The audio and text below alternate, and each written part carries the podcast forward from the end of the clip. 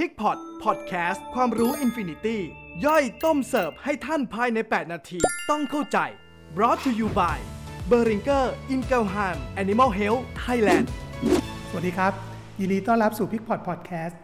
เพราะความรู้ไม่มีที่สิ้นสุดครับ เราจะต้มยำทำข่าวครับใน 8-10 นาทีให้กับทุกท่าน EP ที่แล้วครับเราพูดถึงความสำคัญของน้ำต่อสุขภาพของหมูนะครับแล้วก็ส่งผลต่อเรื่องของคุณภาพลูกหมูหย่านม วันนี้เรามาดูกันต่อครับว่าหลังจากหย่านมลงมาแล้วเนี่ยในร้าวอนุบาลเนี่ยเราจะทำยังไงนะครับให้ลูกหมูเนี่ยสามารถแสดงประสิทธิภาพการผลิตได้อย่างเต็มที่ วันนี้นะครับจะขอเอาข้อมูลวิชาการครับที่เราเคยคุยกับดรเครตันจอห์นสันนะครับจากคาเทดเวท e รินาเรียนนะครับในประเทศอเมริกาเนี่ยทางบริงเกอร์ครับเชิญแกมาบรรยายนะครับใน Meet the Expert ครับ ดรเครตันจอห์นสันนะครับ บอกว่าการที่ลูกหมูนะครับจะแสดงประสประสิทธิภาพได้ดีมากที่สุดเนี่ยก็ต้องไปดูที่เรื่องของการกินอาหารครับ ดังนั้นวันนี้เรามาคุยกันฮะว่าการกินอาหารเนี่ยในร้าวอนุบาลเนี่ยมีปัจจัยอะไรเข้ามาเกี่ยวข้องบ้าง ปัจจัยแรกครับน้ำหนักตั้งต้นของลูกหมูหย่านมครับ เราต้องย้อนไปดูนะครับตรงตัวแม่พันธุ์เลยว่า ปัจจุบันเรารู้กันดีฮะว่าลูกหมูเนี่ยที่เกิดมาจากสายพันธุ์ลูกดกเนี่ยจำนวนน้ำหนักเฉลี่ยมาจะลดลงนะครับ ดรเครตันมองว่าน้ำหนักเฉลี่ยเบื้องต้นนะครับอยู่ที่ประมาณ 1.2 ถึง 1.4 กิโลเนี่ยของลูกหมูเนี่ยก็น่าจะเป็นอัตราส่วนที่ทำให้มีการเลี้ยงรอดมาได้ นอกจากนั้นแล้วนะครับข้อมูลของดรเครตันนะครับที่เก็บข้อมูลจากลูกหมูแรกเกิด 448 ตัวนะครับแล้วแบ่งลูกหมูที่เกิดมาตัวเล็กครับน้อยกว่า 1.3 กิโลลูกหมูที่เกิดมาตามมาตรฐานครับตั้งแต่ 1.3 กิโลขึ้นไปเนี่ยพบว่าในร้าวคลอดครับ อัตราการเจริญเติบโตของทั้งสองกลุ่มนี้ก็แตกต่างกันนะครับ ลูกหมูนะครับที่เกิดมามีน้ำหนักเฉลี่ยนะครับประมาณ 1.3 กิโลขึ้นไปเนี่ยในร้าวคลอเนี่ยสามารถมี ADG ที่ดีกว่ากลุ่มตัวเล็กเนี่ยถึง 30 กรัมต่อวันฮะนอกจากนี้แล้วเนี่ยยังส่งผลครับไปจนถึงตัวร้าวอนุบาลครับที่อัตราการเจริญเติบโตของ 2 กลุ่มนี้เนี่ยจะสามารถแตกต่างกันได้อีกถึง 40 กรัมต่อวัน อย่างไรก็ตามฮะ 40 กรัมต่อวันนี้เนี่ย เป็นลูกหมูตัวเล็กที่ได้รับการดูแลเป็นพิเศษ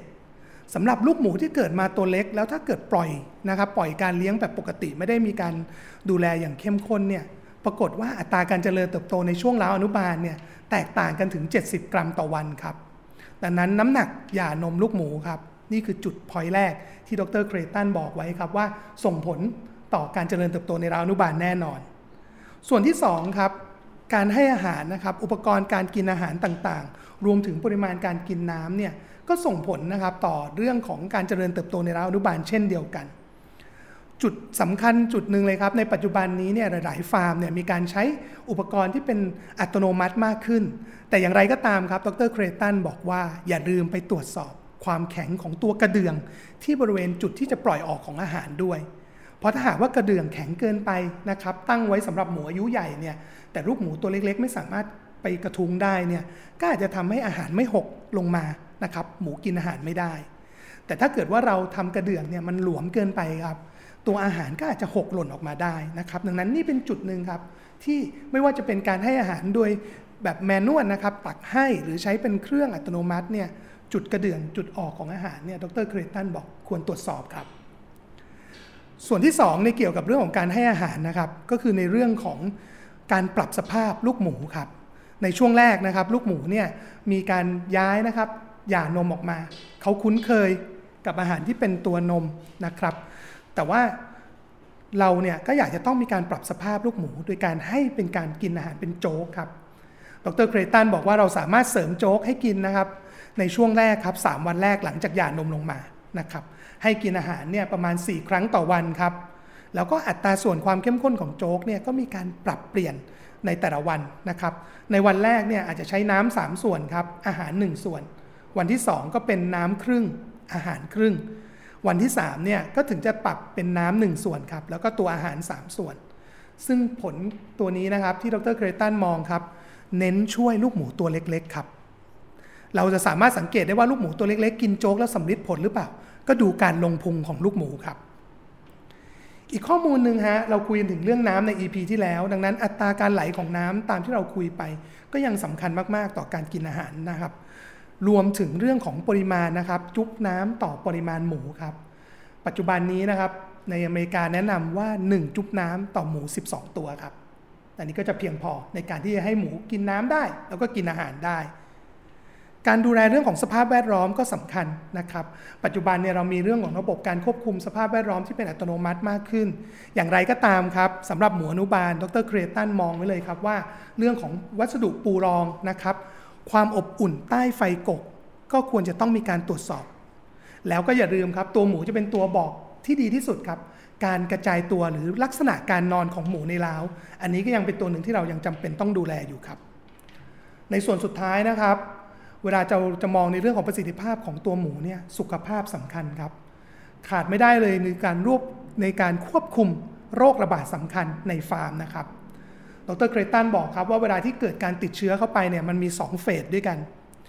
สถานะแรกนะครับหรือเฟสหนึ่งเนี่ยเป็นช่วงที่หมูป่วยฮะดังนั้นหมูป่วยเกิดอะไรขึ้นครับ กินอาหารไม่ได้ ตายคัดทิ้งนะครับ มีการแพร่เชื้อ สเตจที่ 2 ที่เรามักจะไม่ได้มองนะครับ หรือมองข้ามไปก็คือ หมูได้ได้รับการรักษาครับ แล้วก็กำลังฟื้นตัวกลับมา แต่ดรเครตันบอกเลยครับว่าถ้าเกิดว่าเป็นการรักษาแล้วเนี่ยอย่างไรก็ตามเนี่ยประสิทธิภาพการผลิตนะครับ หลังจากการฟื้นตัวมันมันอาจจะไม่สามารถกลับมาได้เท่าเดิมครับ